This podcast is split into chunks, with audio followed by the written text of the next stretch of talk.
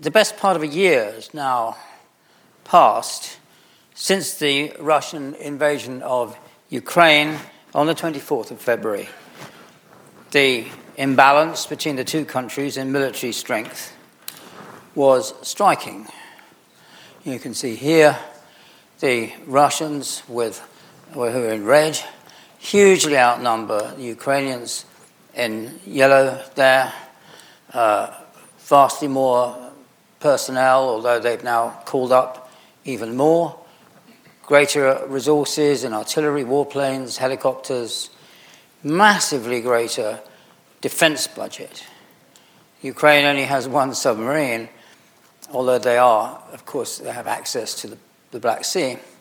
Russia has sixty-three, and so on, and we haven't even covered nuclear resources. The Russians invaded from the north and the south, and the east they advanced from areas they had already been occupying since twenty fourteen. But they met with unexpectedly tough resistance. Equipment was destroyed or seized by Ukrainians. These are points of, points of the invasion and uh, Russian strikes, uh, artillery and airstrikes. And you can see it's on the north, east and the south. But a lot of Russian army armour has been bogged down, has been destroyed or seized by the Ukrainians. Here's one of the famous picture of a Ukrainian farmer pulling away a Russian armoured vehicle. Here's the famous column of troops and armour advancing on the capital city, Kyiv, from the north, which was brought to a halt and forced to disperse. It was forty miles long at one point, uh, threatening the capital city, but without success. Putin, President Putin of Russia, was forced to abandon his attack on Kyiv and force uh, focus instead on the southeast. Uh, they'd, the Russians, in other words, the Russian bear here in this cartoon, had bitten off uh, more than it could chew. Conflict continues in the southeast and the east, and Russian forces went over to continuing and largely indiscriminate artillery and aerial bombardment, causing huge damage to civilian areas. And of course, while the Russians, uh, the Russian invasion caused a huge displacement of population, people fleeing in terror from the bombardment and the bombing and the artillery attacks, not just from the eastern areas, but also from other parts of the country as well. While the Russians continue to consolidate their position in the eastern Donbass region, they've also been driven back by Ukrainian counterattack. And all of this, it's still going on, of course, uh, shows, I think, that the Russians have abandoned their original expectation of conquering the entire country in a short space of time. We are in a conflict which, as in World War One, the defense seems to have the upper hand, a war of attrition, in which neither side has made much progress. Ukraine is fighting on its own territory, but is succeeding in destroying bases and supplies across the border. And so uh, this is a, a conflict that is dragging on. I think expectations of a swift uh, Ukrainian victory are probably misplaced, but clearly at the moment they have the, the upper hand. It's not just a regional conflict, it's having global effects. Uh, the enormous outflow of refugees and displaced people from Ukraine, over six million by this summer, uh, has had a massive impact on Eastern European economies in particular. And Ukraine famously is the breadbasket of Europe, so-called. It was uh, effectively blockaded for several months, not to mention the damage done to its agriculture by the war. Many countries depend to a considerable degree on Ukrainian produce for their food supplies. Supplies have been interrupted, excuse me, and pr- prices driven up.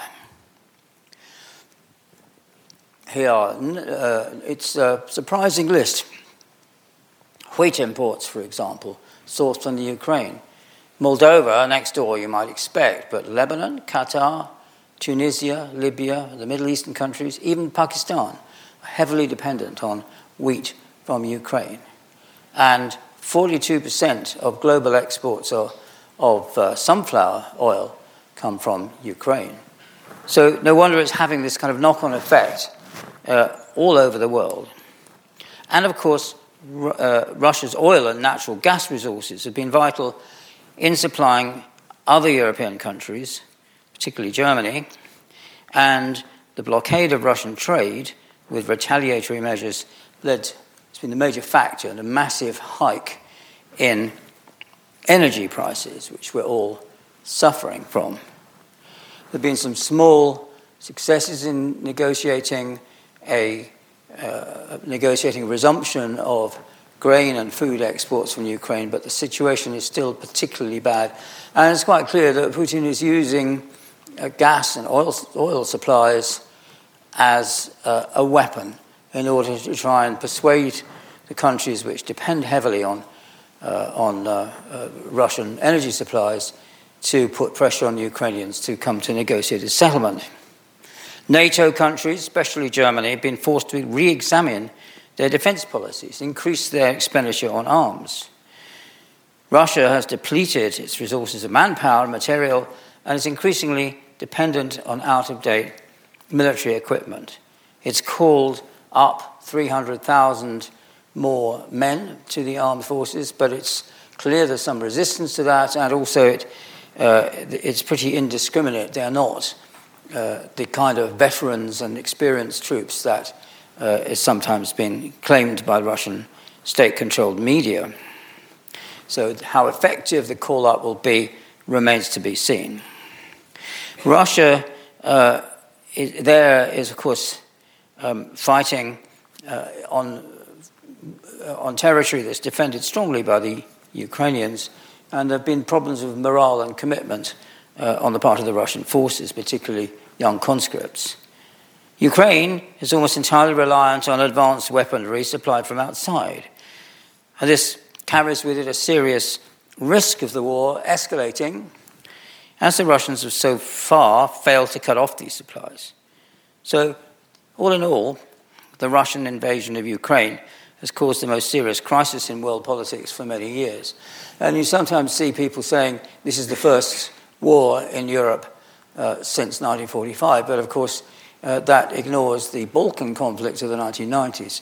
But those, although they caused considerable concern and some intervention on the part of the Western powers, were essentially local or, or regional conflicts. This goes far beyond that. Well, so far, so familiar, you probably know most of that.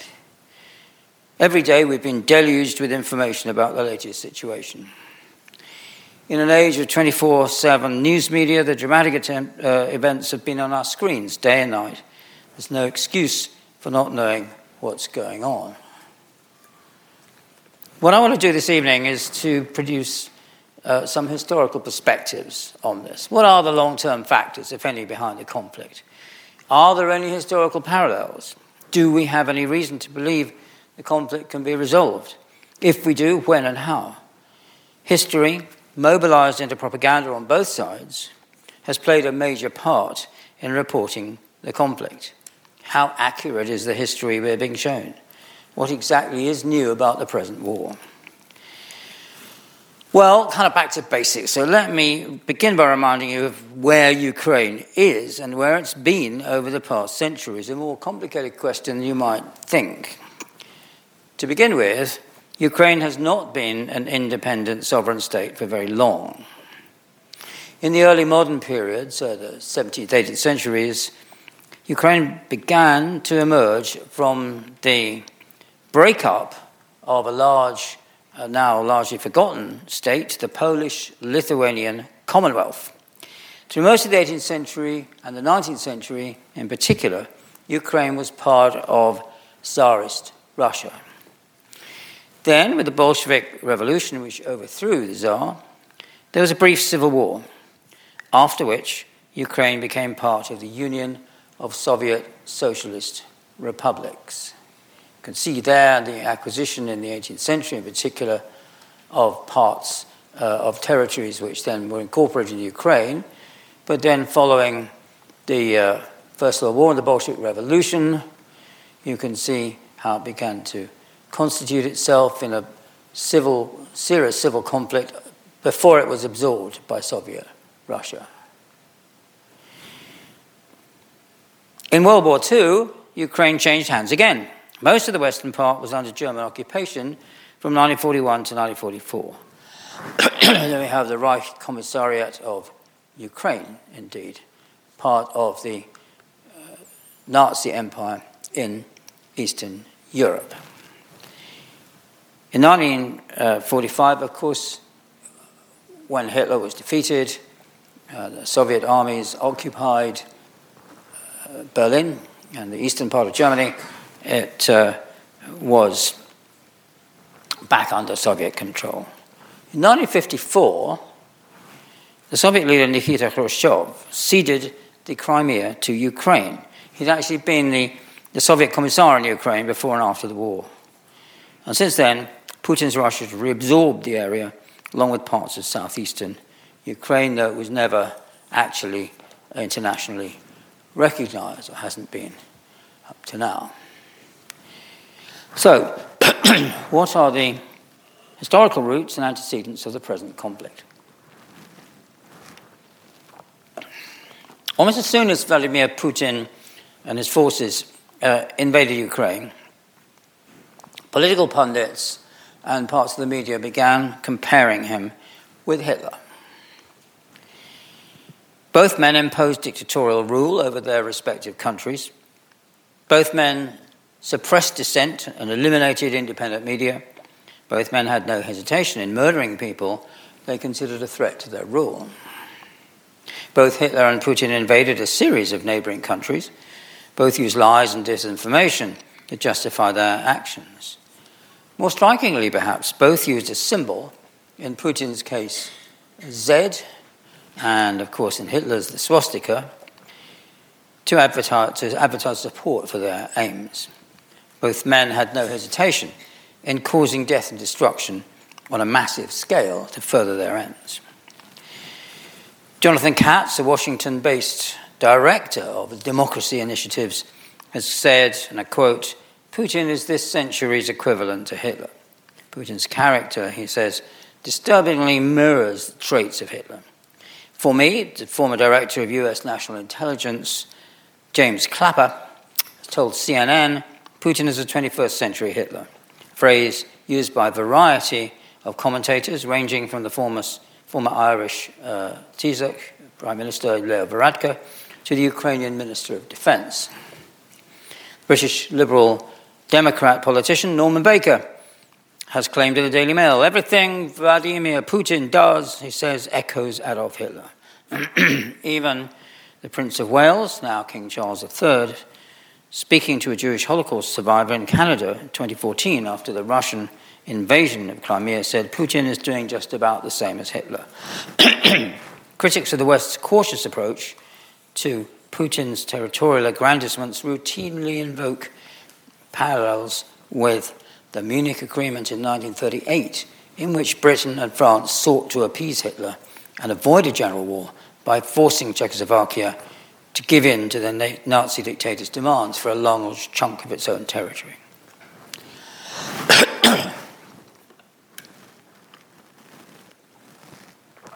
Now, of course, as Jewish groups in particular pointed out, Putin has not established extermination camps or gas chambers, as Hitler did, to carry out the mass murder of European Jews. But Ukraine's President Volodymyr Zelensky has directly called the indiscriminate bombardment of his country's major towns and cities by the Russians as a genocide. Poland's President Andrzej Duda has echoed this by asserting the Russian invasion bears, as he says, the features of genocide. It aims at eliminating and destroying a nation. The mounting evidence of indiscriminate massacres of civilian men, women and children and atrocities including torture by the Russian armies as they retreat in Bucha and other Ukrainian towns is impossible to ignore, or despite um, absurd Russian efforts to do so, explain away. So in my view, this is genocide. These people are being killed because they are Ukrainians and not for any other reason. And of course, genocide was at the heart of the Nazi project.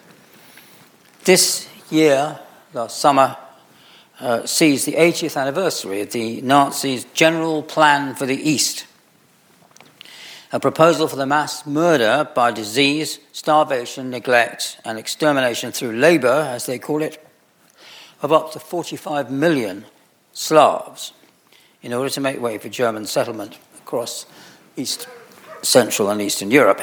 And its final version, completed in June nineteen forty-two, this official policy of the Nazi regime, uh, and the document uh, which came to light in nineteen fifty-seven, laid bare the full extent of the most radical genocidal program ever devised. Over the next thirty years, from nineteen forty-two, when it became official German government policy, assuming, of course, a German victory in the war, the Nazis proposed to liquidate, as the euphemism was, fifty percent of Latvians, Estonians and Czechs, seventy-five percent of Belarusians, eighty-five percent of Lithuanians and Poles. Ukrainians were to disappear altogether, thirty-five percent deemed racially suitable by the Nazis were to be Germanized, the rest were to be eliminated. That gives you an idea of the, the plan uh, where uh, of, of the future uh, uh, government of the former Russian territories, East European territories, uh, was to was to happen. Of course, the plan never had a chance of becoming reality, but the genocidal attitude towards the millions the Nazis regarded as Slav subhumans, or to mention, found expression in the killing of thousands of Polish intellectuals and the deliberate starvation of more than three and a quarter million Red Army soldiers taken prisoner by the German forces, penned into huge enclosures on the open European, East European steppe, left to die without food, shelter, or medication. Anyone who thinks the Ukrainians are Nazis or that Stalin was the principal enemy of the Ukrainians and other inhabitants of East and Central Europe in the war needs to read this shocking document. Of course, Stalin also ordered the shooting of some forty thousand Polish officers captured when the Red Army took over eastern Poland in fulfillment of the infamous Nazi-Soviet or Molotov-Ribbentrop Pact, signed in August nineteen thirty-nine, and they deported thousands uh, of mainly upper-class Poles to Serbia, uh, Siberia, sorry. Uh, but these terrible crimes were committed in the name of class warfare rather than ethnic hatred. For the victims, of course, this made little difference, but the almost unimaginable scale of the general plan for the East really does, I think, put it in a category of its own. The Nazis' genocidal intentions went far beyond the elimination of so-called subhumans who stood in the way of German settlement. Genocide comes in many varieties and degrees, and the mass murder by Nazis of nearly six million European Jews was qualitatively different, in my view, from the vast extermination program contained in the General Plan for the East. From the very beginning, the Jews were, for the Nazis, the world enemy, Weltfeind, dedicated to destroying Germany and the Germans in a huge global conspiracy aimed at ruling the world. Hitler believed every Jew was pre- uh, predestined by their racial character to work towards this end. Nazi war- wartime propaganda showed the three most powerful enemies of Germany, the British Empire, the Soviet Union, the United States of America, being steered from behind by malevolent Jewish conspirators. Behind the enemy powers, it says, the Jew. Now, this absurd uh, but uh, uh, conspiratorial fantasy led the German invaders of East European of countries and areas to go out of their way to degrade and humiliate the Jewish inhabitants of the area, forcing Jewish elders to dance in the town square so they collapsed from exhaustion, Jewish girls to clean latrines with their blouses, committing similar atrocities too revolting to detail.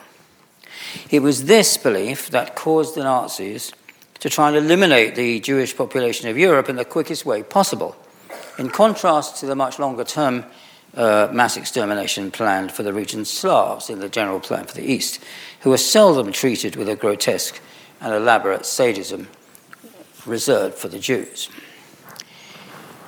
So in the light of these facts, few things in Vladimir Putin's propaganda seem more absurd than his claim that Ukraine is ruled by a clique of Nazis, not least, of course, because the Ukrainian President Zelensky is himself Jewish.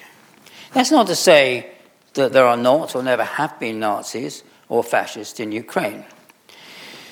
In particular, a wartime partisan leader in Ukraine, Stepan Bandera, who fought against the Soviet Union's invasion of Ukraine, was deeply anti-Semitic and had ties to the Nazis. Uh, hence the uh, Russian claim and Russian propaganda that they've invaded Ukraine to combat what they call Banderists. There is a far right in Ukraine, and to its members, Bandera is a hero. There he is in a demonstration. One element in the Ukrainian military resistance to the Russian invasion, the Azov Battalion, has its roots in an independent ultra-right, pro-Nazi paramilitary movement. There they are. You can see there again their use of uh, a, a, a, a fascist-style symbol. For these men, the Russians are the true enemy, most of all because of the deliberately induced famine in Ukraine of the early nineteen thirties. And many on the Ukrainian right, including the pro-Western government in power a few years ago, have tried to give the famine equal status with the Holocaust by providing it with a similar name, Holodomor, and claiming that its victims numbered six million or even more.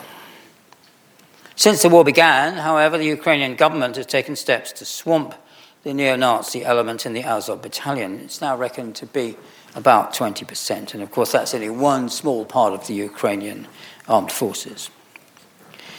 Because the Ukrainian fight for democracy, it's important to remember, uh, is a fight is is at the core of the resistance to the Russians. It's a fight for the Ukrainian people's right of self-determination, what they uh, uh, the uh, uh, their rights to decide their own future. It's a fight against a regime in Russia that has extinguished democracy and crushed civil rights, free expression, independent news media, and all political opposition. Putin looks back to World War Two as a model for the war against Ukraine, and he bases it on an appeal to Russian patriotism. He's sanitized all aspects of the Russian past, from Tsarism to Stalinism, in his bid to boost patriotic settlement, sentiment, and by extension support for himself, of course. And his regime in Russia emerged at the late, the end of the nineteen nineties, out of the unrestrained greed of the transition from communism to capitalism after the fall of the Berlin Wall, a transition that created the billionaires we now know as oligarchs. It's an ultra-capitalist regime. It's a kleptocracy that's corrupt to the core, and it's a Uh, it's a, a system that found imitation in the corruption that riddled the Ukrainian political system after independence. It's still very much present, though at the moment it's been forced to take a back seat as a struggle for survival against Russia dominates everything. There's a, there's a capitalism crushing the Ukrainian national identity. Under, uh, unlike Hitler, Putin doesn't think of Ukrainians as subhumans who've no right to remain alive, let alone a malignant global threat to the existence of his country, as Hitler considered the Jews to be. In fact, uh, he thinks of them as Russians. On the eighteenth of March twenty fourteen, celebrating the annexation of the Crimean Peninsula from Ukraine, he declared, "Russians and Ukrainians are one people." Kyiv, he went on, harking back to the Middle Ages, is the mother of Russian cities.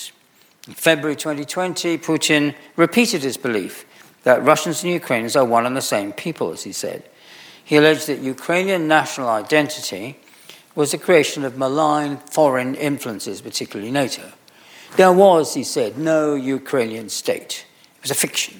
And it followed that apart from the tiny minority of Nazis, as he called them, who ruled them, Ukrainians would welcome the Russians with open arms as they liberated them from what was essentially, in Putin's eyes, foreign occupation.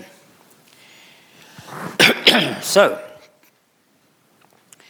Russian military conscripts were not prepared in advance for the invasion. They were quickly disillusioned as they encountered unexpectedly stiff resistance. Since the invasion, they've only made slow progress and they've been beaten back in some areas. Civilians in occupied towns and villages have come out with Ukrainian flags to demonstrate against them. Artillery bombardments and airstrikes have inflicted massive damage on the physical infrastructure, uh, physical fabric of many Ukrainian towns and cities, but they don't seem to have weakened Ukrainian resistance. If anything, they have strengthened it. And, of course, the idea uh, that um, Russian, that the Ukrainians are Russians is belied by this linguistic map of uh, Ukraine. And the swift, the intended swift occupation of the entire country, followed by the rapid removal of Zelensky and his replacement by a Russian puppet, which is Putin's original aim, has not been realized. This is a military and political defeat of humiliating proportions for Putin's regime. Russian forces have recognized this embarrassing reality and have withdrawn from central Ukraine to consolidate their position in the east. And here the task is a bit easier, perhaps. If you look at this linguistic map, you'll see that the eastern provinces are dominated by Russian speakers. It's the red part there.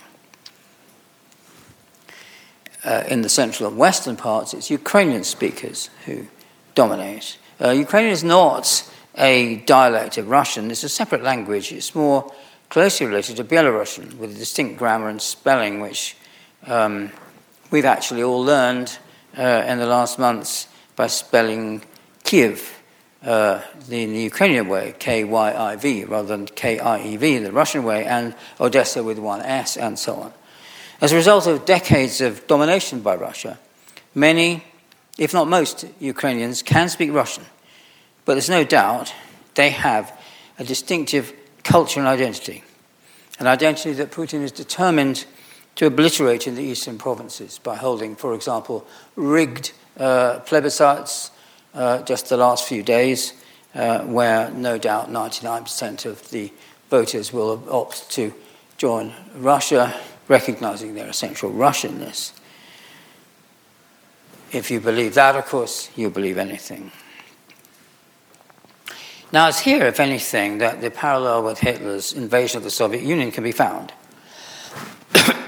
For Hitler, also expected a swift and easy victory as he sent his armies, more than three and a half million men with thousands of tanks, self-propelled guns, armoured vehicles, combat aircraft and artillery, across the border of Nazi-occupied Poland on the twenty-second of June nineteen forty-one. So confident was Hitler that the entire edifice of the Soviet society, which he conceived of as a vast mass of ignorant and subhuman peasants ruled by a tiny clique of manipulative but unpopular Jewish Bolsheviks, would collapse, that he didn't even bother to equip the troops with winter clothes. At first, his confidence seemed to be justified. Along a thousand-mile front, the German and Allied armies, uh, Italians, Hungarians and so on, uh, Romanians, advanced at breakneck speed, encircling and capturing or killing hundreds of thousands of Red Army soldiers. Hitler and his generals are euphoric. That's really not saying too much. Franz Halder, the chief of the German Army Supreme Command, noted in his diary on the third of July nineteen forty-one, "If I claim that the campaign against Russia has been won in fourteen days. But Halder and his master had miscalculated. As the Ukrainian peasants greeted the invading troops with the traditional welcome offerings of bread and salt, expecting liberation from the horrors of Stalin's rule, they were met with more horrors as the Germans looted and burned their way through the countryside, reduced towns to rubble, and met even minor acts of resistance with mass executions and the torching of entire villages." Hitler's illusions were very similar to Putin's in that respect. His German troops in nineteen forty-one uh, burning a, uh, a Ukrainian village. Thousands and thousands of such scenes were repeated right across the area of conflict. And soon, heartened by Stalin's abandonment of Bolshevik rhetoric to call on people to fight the Germans in a patriotic spirit, partisan groups are springing up everywhere as Stalin's generals mobilized military reserves and brought them to the front. By early August, General Halder was confessing in his diary, "We have underestimated the Russian colossus." The Soviets, unlike the Germans, seemed to have limitless reserves of men and equipment. Reinforcements kept on arriving to take the place on the battlefront in the hundreds of, of the hundreds of thousands captured or killed. And of course, the behavior of the German occupying forces, the army and the S S, uh, was so violent and so murderous that Uh, Russian civilian and, and military rallied to the flag because they really saw no alternative. It's the only way they could think of surviving. And worse was to come. When the autumn rains arrived, their armies became bogged down in oceans of mud. Soon, the Russian winter was beginning to bite, with temperatures plunging to forty degrees below zero. Such was Hitler's overweening confidence, born of the continuing contempt for the Slavs, that he ignored all these problems. Never before, he claimed on the eighth of November nineteen forty-one, has a giant empire been smashed and struck down in a shorter time than Soviet Russia. Well, he was living in a fantasy world. His troops were tired after months of continuing advance. They were ill-equipped for a winter campaign. Their numbers were depleted by continual counterattacks launched by the Red Army. Disaster loomed. And when the Soviet general, Georgi Zhukov, bringing fresh reserves across from the east, where the Japanese had turned towards the Pacific, away from Russia, launched a counterattack, the Germans were forced back. In the terrible winter conditions, they began to freeze to death in their thin summer uniforms. Hitler's propaganda minister, Josef Goebbels, launched a massive campaign to get German civilians back home to send winter clothing to the beleaguered army, but it was too late. Under the strain of defeat, one senior German general after another suffered a heart attack or a collapse in health and resigned, including Halder himself. Hitler regarded anything other than uncompromising resistance to the advancing Russians as cowardice in the face of the enemy. Any general who ordered a strategic withdrawal in the interest of preserving the life of his troops was met with instant dismissal. Furious with his senior officers, Hitler took over as commander-in-chief himself. And the following months in nineteen forty-two saw the German forces advance once more in the east, but it was a false dawn. The winter of nineteen forty-two to forty-three, the Battle of Stalingrad, sealed their fate and inaugurated a period of continuous retreat that ended only in nineteen forty-five with the Soviets occupying Berlin and Hitler committing suicide. Both Hitler and Putin have been encouraged in their deadly illusions by subordinates who have not uttered a word of criticism of their policies. This may well be because of the fear of the consequences of disagreeing with their master. A televised meeting of Putin a few months ago with his leading advisers uh, showed him relentlessly bullying them until he got the support he wanted. As for Hitler, anyone, especially a leading general, who disputed his policy of never giving an inch to the enemy was likely to find himself cashiered from the army and without a pension.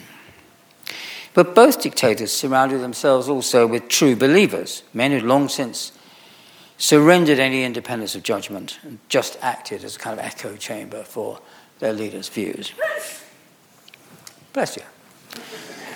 In the cases of both Putin and Hitler, ideology, Russian nationalist belief in the essentially Russian character Ukrainians, in the first case, a dogmatic uh, conviction of the superiority of the so-called Aryan race in the second, created an overconfidence that led to humiliating military defeat.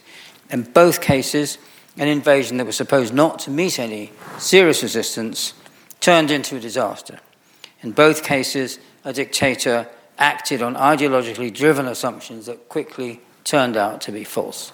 Both Putin and, P- uh, Putin and Hitler um, uh, began to project their own murderous beliefs onto those they imagined to be their enemies.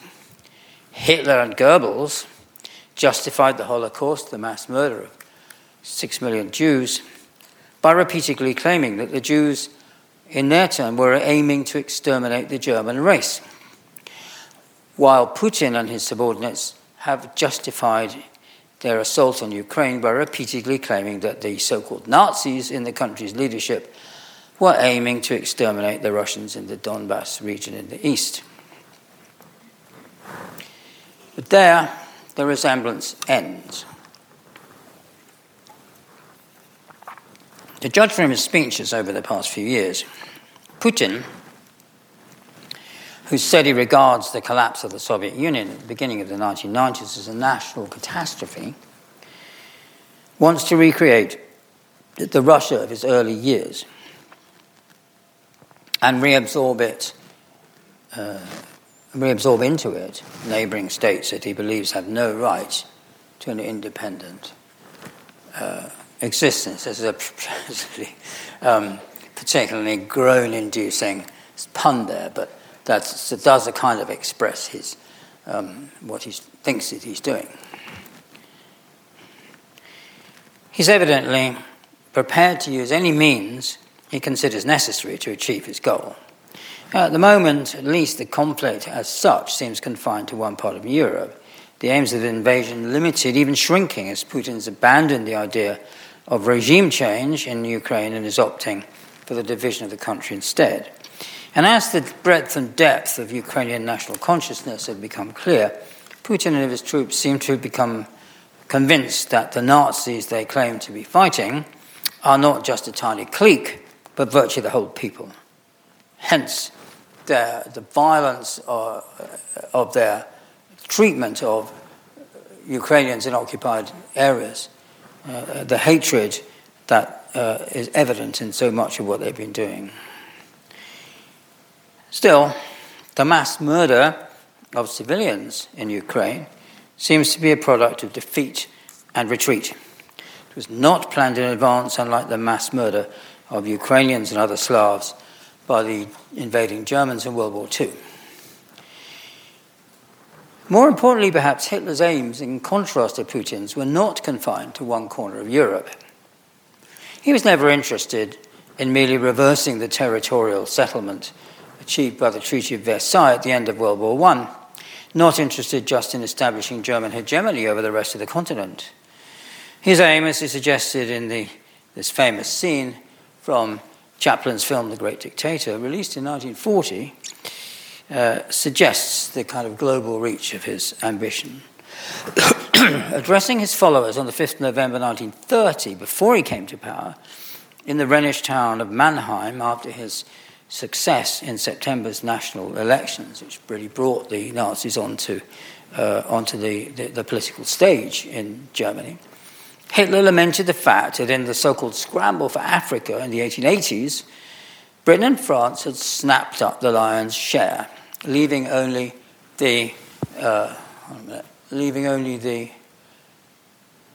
Wait a minute, sorry, I'm going the wrong way here. That's better.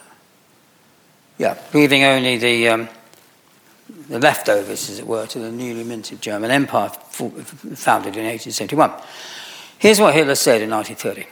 No people had more right to the concept of ruling the world, Weltherrschaft, the German expression, than the German people. We would have had this right and no other nation. Stormy applause. Not England, not Spain, not Holland, no other nation, he said, could have had an inborn right on the basis of its energy and competence and also its numerical strength to claim the domination of the world. In the first division of the world, dividing up of the world, we fell short. But we stand now, he says in nineteen thirty, at the beginning of a new great shake-up of this world. Today, he says in nineteen thirty, some people claim we're entering an age of peace, but I have to say to them, gentlemen, you have a poor understanding of the horoscope of our times, which points as never before not to peace, but to war. So here's Hitler talking to his supporters, revealing the global scale of his ambitions three years before he came to power.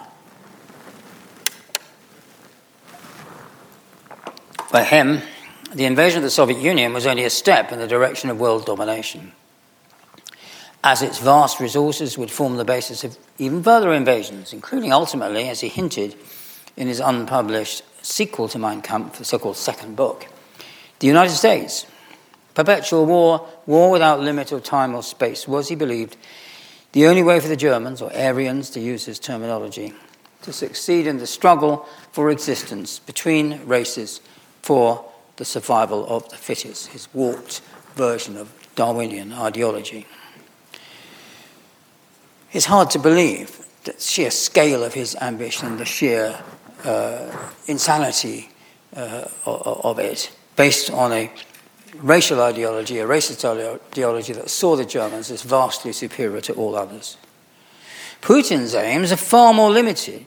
He's driven by a committed and misdirected nationalism that wants to reverse the territorial settlement of the early nineties and re-establish Russia, as he sees it, in the ranks of the great powers. They are based, his views are based on a bizarrely twisted view of history that sees anyone who tries to frustrate them as a Nazi, to be killed just as the Nazis were by the Red Army in the Second World War. Both Hitler and Putin are consumed by a deeply held ideology rooted in false memories of World War. Hitler believed that the German nation had been betrayed by socialists and Jews who stabbed the army in the back in the First World War. And of course, actually Germany was defeated fair and square on the battlefield in both the West and the East in nineteen eighteen.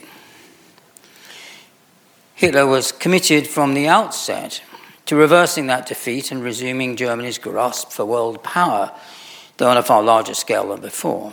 And eliminating the Jewish world enemy, as he called it, was an essential precondition of success. Putin believes that the Russian nation was betrayed by leaders who weakly abandoned its integrity, integrity of the country after nineteen seventeen and again after nineteen eighty-nine. He too is committed to reversing what he believes to be historic defeats. Genocide was the result of both sets of beliefs. The fact that Hitler's is planned and Putin's is not doesn't take away any of the horror that's happening on the ground in Ukraine today. What has the West's response been and what should it be? Since the fall of communism in nineteen ninety, NATO, the North Atlantic Treaty Organization, a military defensive alliance dominated by the U S A, has steadily expanded eastwards.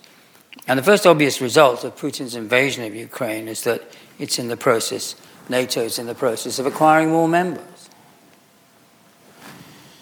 The more aggressive Russia has grown, the more necessary membership in NATO has become.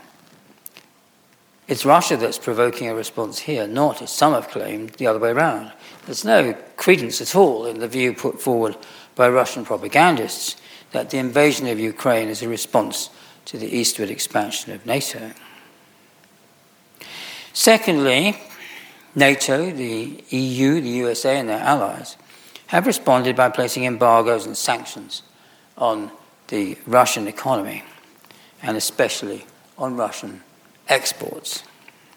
Since it includes many of the world's leading economies, it's obviously having a serious effect on the Russian economy. But that won't be enough to cause a general uprising in Putin, against Putin in Russia. Sanctions seldom have such a dramatic effect. More serious for Putin and his regime uh, is the defeat that his, his forces have encountered in, uh, in Ukraine and the eastern areas of Ukraine. It's also important to note that many countries in the world support Russia, or at least are neutral, don't support the West, like China and India, the two, two largest countries in the world in terms of population. Although there are signs now that these countries are beginning to become impatient with Putin and realise that his aims are not going to be achieved, at least not in the short term. There's a particular problem with Europe's supplies of natural gas, which depend heavily on uh, Russia, particularly, of course, uh, in Germany. But there are other, other pipelines that you sketched on this map uh, that are also significant. It'll take some time for this dependency to be reduced, giving Putin a significant lever over European policy especially whereas in Germany or in uh, more southerly states, the dependency is particularly strong.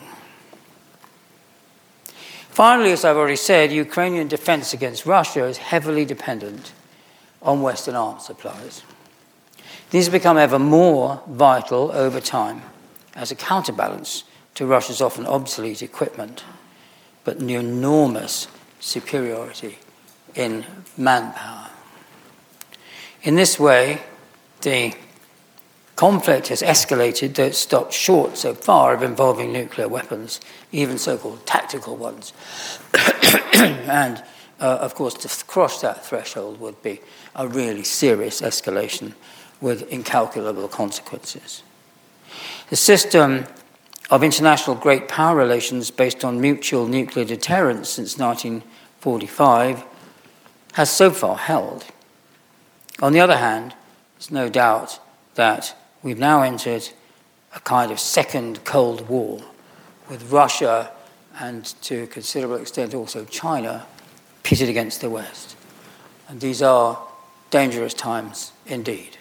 Thank you very much.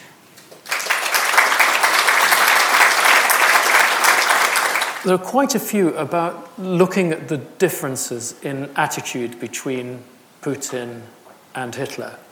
And I'll, I'll try and put a couple of them together.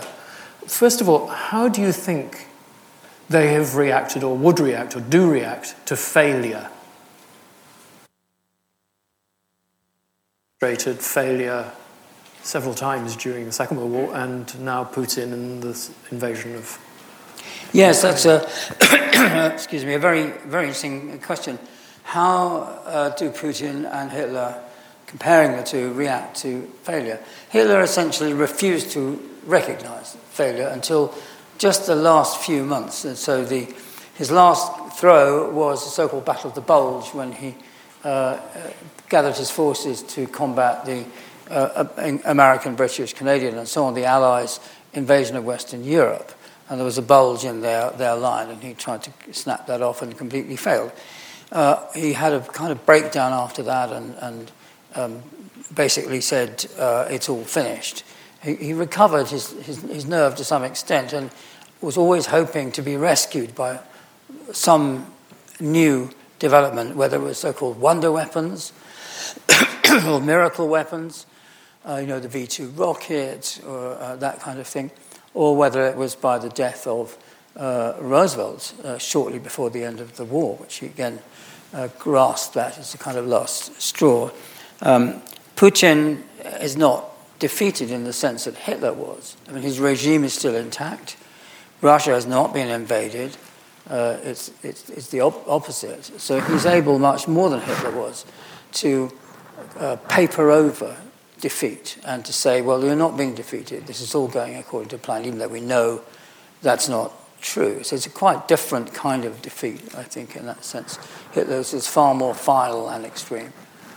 Uh, in propaganda, of course, neither of them, public propaganda, could afford to admit that they were being defeated.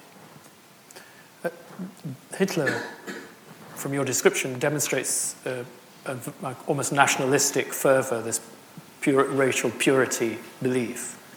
Um, Russia, in the form of Putin's leadership, looks, at least in some ways, to be supporting an oligarch, criminal-based society.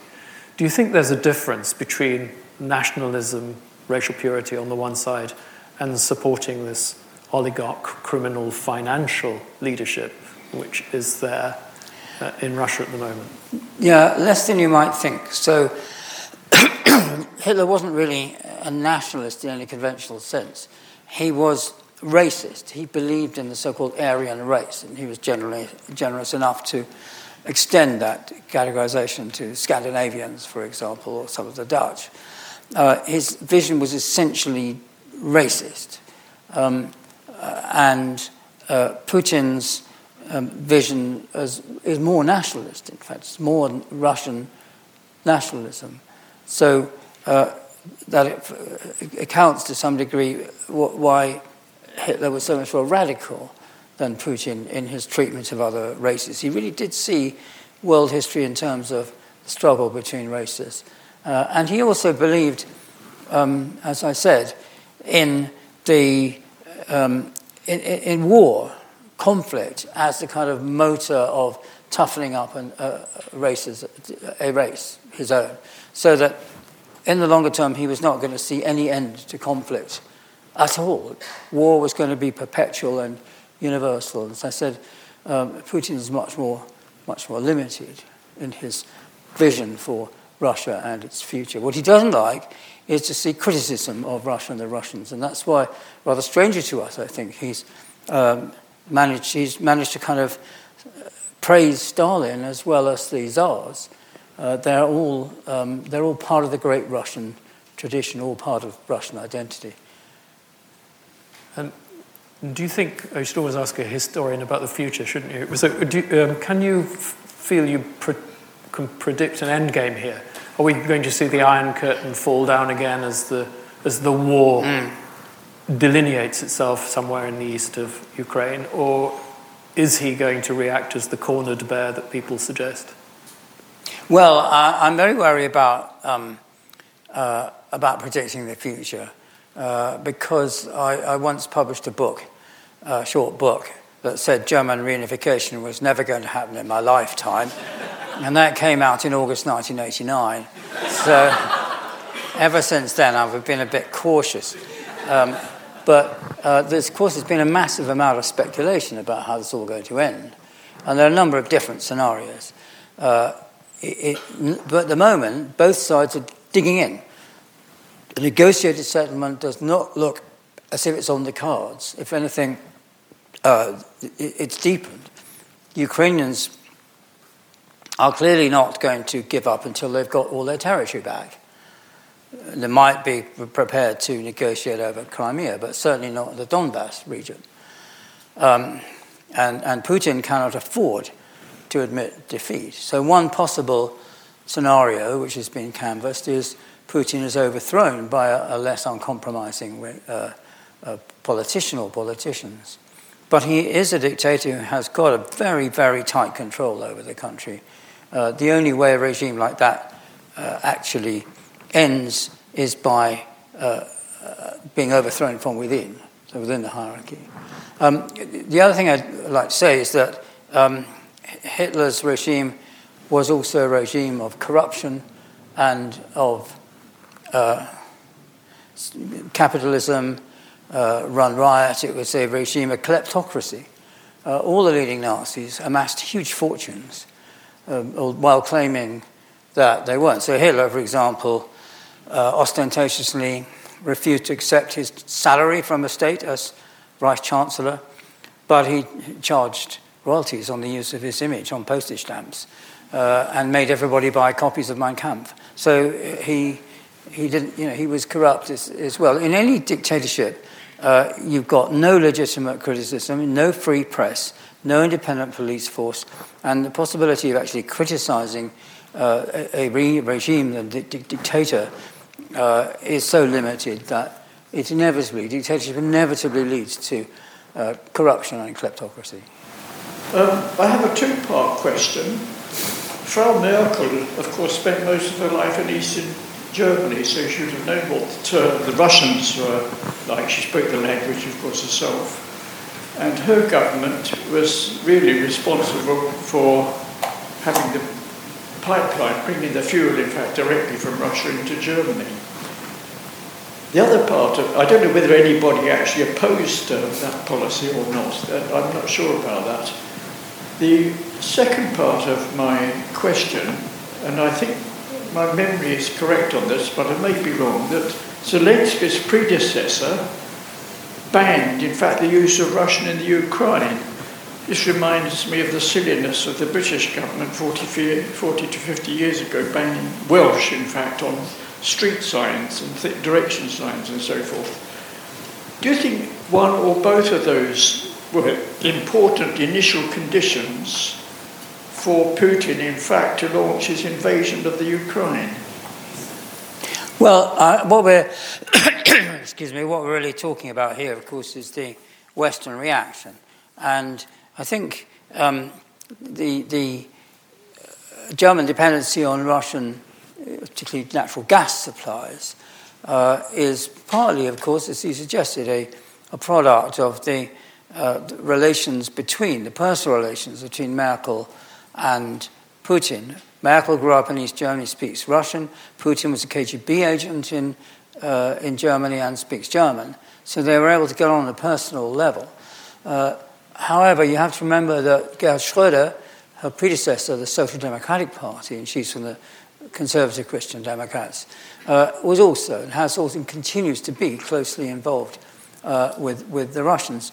What's behind all that, I think, is a feeling of the German political elite that uh, a feeling of responsibility, even guilt in some cases, for the atrocities of Nazism, and a desire to overcome these.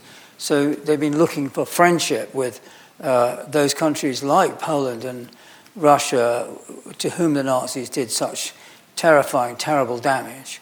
Uh, and uh, you find, interestingly, that in, in uh, German political opinion is very divided. The old intellectuals of the older generation, like Jürgen Habermas, for example, or Alice Schwarzer, um, are very critical of the Ukrainian resistance. They do not want Germany to help or get involved in it in any way at all. And I think that comes back from that, that generation's feelings of responsibility uh, for, uh, particularly because their parents' responsibility for the uh, Second World War and the Holocaust. Uh, younger generations are much more prepared to support the Ukrainians. And Olaf Scholz, the Social Democratic uh, Chancellor of Germany, has, I think, been pushed maybe a little re- reluctantly towards what the younger generation are, want towards uh, supporting the, Europe, the uh, Ukrainian war effort with uh, money and material. Thank you for an amazing presentation of history over the last hundred years. I've just finished reading a book by Tim Marshall, and he looks over the last sort of four thousand years of geographies globally. And I think I'm right in saying that he draws a conclusion of the Soviets, that there's a natural sort of borders around mountains and rivers that would indicate that Ukraine sort of naturally would fall within the Soviet sphere of influence uh, because of natural borders, let alone buffeting uh, from what's happened war-wise over the last four thousand years between other civilizations and the Russian Empire. Um, yeah, that's kind of geopolitical view. Um, I'm very sceptical, I have to say. Uh, there are many, many examples of countries that extend beyond natural boundaries or, or share an area delineated by natural boundaries like rivers or mountains uh, with other nationalities. It's rather the same as the, uh, the idea that a nation is defined by its linguistic homogeneity, in which case what do you do with Switzerland, for example? Uh, or even the previous questioner uh, mentioned Wales and, and, and the Welsh. And again, it's linguistic. Well, the Welsh language exists. Uh, and incidentally, my parents were punished in school for uh, speaking Welsh as well. Um, so uh, so it, it's these nations are a product of history above all else. And there's a mixture in them of many different factors. Geography is one, certainly, but of linguistic history, Um, public memory. This, it's a very complicated business, and every time you try and look at, uh, try and define what is a nation, uh, you run up against a lot of problems. Uh, my question is, uh, the Donbass region in Ukraine had uh, Russian-speaking supporters uh, at the beginning of the war, or, or before. What, what, what? Uh, you know, this particular situation. Has that changed in public opinion amongst the Russian supporters in mm. Donbass now? Uh, yes, you can't draw a neat, uh, neat dividing line between Russian speakers in Ukraine supporting Putin and Ukrainian speakers uh, supporting Zelensky. There are quite a large, substantial number of Russian um, uh, of Russian speakers in Ukraine who would prefer to live in a democracy that rather than a dictatorship. They prefer to live in Ukraine uh, rather than in uh, in in, in uh, Russia, and we've seen the damage inflicted, the violent uh, war crimes committed by the Russians in occupied areas.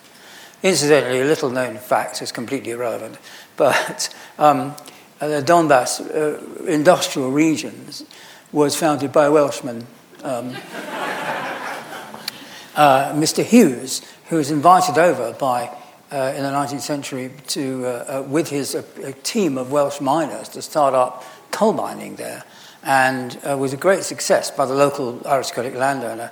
And uh, Donetsk was originally called Yuzovka, named after Hughes, before it then uh, was taken over by the Bolsheviks and became Stalino, which, for obvious reasons, they changed that name as well later on. So it's gone through a number of uh, number of incarnations. But um, uh, the, the Donbass region is a very important, the most important industrial area of Ukraine, and that's one reason why it's being fought over so so bitterly. I'm, af- I'm afraid we're going to have to stop there. Um, you've... Um We could go on answering questions all night, I'm absolutely sure. But, ladies and gentlemen, would we thank Sir Richard Evans for his talk?